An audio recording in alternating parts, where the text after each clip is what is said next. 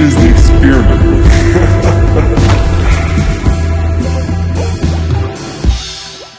Something I've been thinking about a lot is this idea of like the preconceived artist, the preconceived notion of what an artist needs to be, or a musician, or a producer, or a writer, and how people have this idea of what it takes to get you know successful in this industry. I can't speak for other arts. I can't speak for other industries because i don't know it.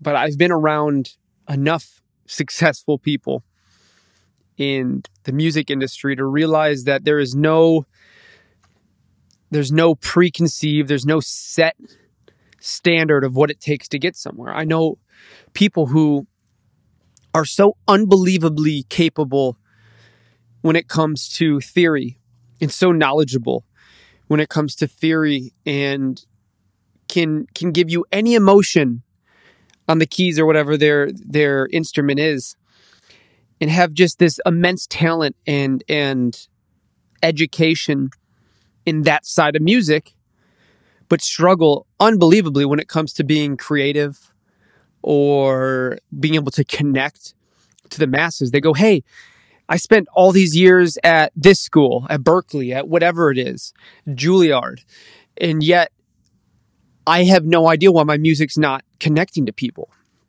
And then I also see the other side where it's people who who have absolutely no knowledge and they struggle to kind of convey what they're thinking musically because they don't have this ability to automatically kind of um, conjure melodies or progressions that they're hearing in their head. They don't have they have the ability to think it. They have the ability to to understand where they'd like to go, but they don't have any ability to make the actual movements to make it happen, to write it out. And then you also see the opposite side of both of these. You see people who are so unbelievably talented and so unbelievably knowledgeable in theory to where them starting a song is is a piece of cake. It's nothing. And a lot of those people do have the ability to connect with people. And I had a teacher at school.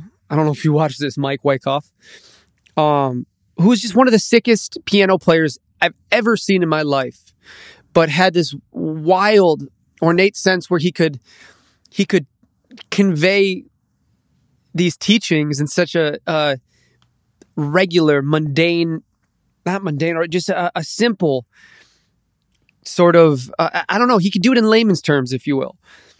And I'm so not, you know, uh, classically trained. I, I can hardly. I, I have I have this disease with my eyes where it's called convergence disorder. I've talked about it in nauseum on here, and I have an unbelievable amount of trouble looking and realizing what note what note is on the staff.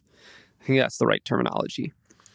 Um, so you see people like him who he he understands every rule, but also understands how to break it and when it's necessary and how to separate the the learnings from the creativity and, and use both. And on the other side of that, I know people who couldn't tell you what note it is on the keyboard, but can write some of the most amazing music just based off of ear. And it's just this weird sort of preconceived idea of what you have to be in this industry is so false. And I guess that's something that I'm really trying to spread and share with this podcast is if I can show you enough people who have worked their ass off and got where they want to go, there is only one thing that they all have in common. Only one. And that's the, the, the working their ass part. At working their ass off part. That's working hard. That's being relentless and working through being tired and working through being not creative and and asking for help when they need it. It's not this this what school they went to it's not how much knowledge they they do or don't have in a certain a certain aspect of music. Don't get me wrong all that stuff does help and if i could recommend one thing to a kid out there who wants to know how how to make their life easier as a producer is go do two things. Go play in a band with your friends and also go go learn piano like it's your like it's your job already because it will make your life easier. If you know if you know those rules and you also understand how to break them and you understand how to play with people and how being the the best isn't always being the most shreddy. It's not always going the hardest. A lot of times it's just understanding what the song needs or what the, the artist needs and making that happen. Or as an artist, understanding how to do a beautiful key change, but in a way where it's still, you know, can can be received by the average person. And when I go home and I'm with my friends, I grew up with almost no friends who had anything musically in their body. My favorite people in the world, but like when I talk to them and, and I'm like, yeah, I fucked up this part, and they're like, where? And it's just this reminder of like, they, most people, 99.9% of the world doesn't understand where you fucked up. They don't understand that that there's a, a little bit of a groove or, or your hi hat was off once. They understand the song as a whole and they understand if they like it or they didn't. If it connects with them, if they if it didn't, can they sing along to it? Can they not? And it's just this this this lesson that I want to stress that I'm trying to stress to myself as well. Remember, this whole solo podcast is just me speaking without any preconceived idea of what I, I want to speak about. I'm just going off of the thoughts that I'm having throughout my, my regular day in my own head or with my friends. And I just really want to stress out there, uh, stress to you out there that if you're not the best at the piano in the room, be the hardest working be the best person to have around. Be fun, be kind. You know, a, a really talented person who's an asshole is going to get kicked out of more rooms than somebody who's pretty good, but a really good person and makes the energy feel right. I mean, that's a huge part of this is like, you look at somebody like Benny Blanco. Is he the most talented piano player? I don't think so. I don't, I don't know but he brings something to a room that causes hits to be made. And I think that's the energy, that's the the mojo, that's the vibe, that's the interactions you're having with these people that help create the music.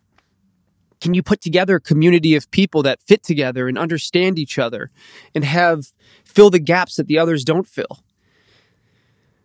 I don't know. I feel like if you want this badly enough, it doesn't just come down to one thing it comes down to a whole slew of different pieces of the puzzle. And I urge you, if you are the best piano player, go also become the the nicest best person you could be and I guarantee that'll help. If you're the best nicest person in the room and you're a terrible piano player, go practice. Go learn a little bit more. It will help. It will help. But it's not the end all be all. I love you all. Thank you so much for listening along and and uh, coming on this journey with me. this fucking wild, high-minded journey.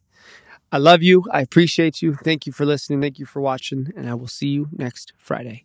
Goodbye.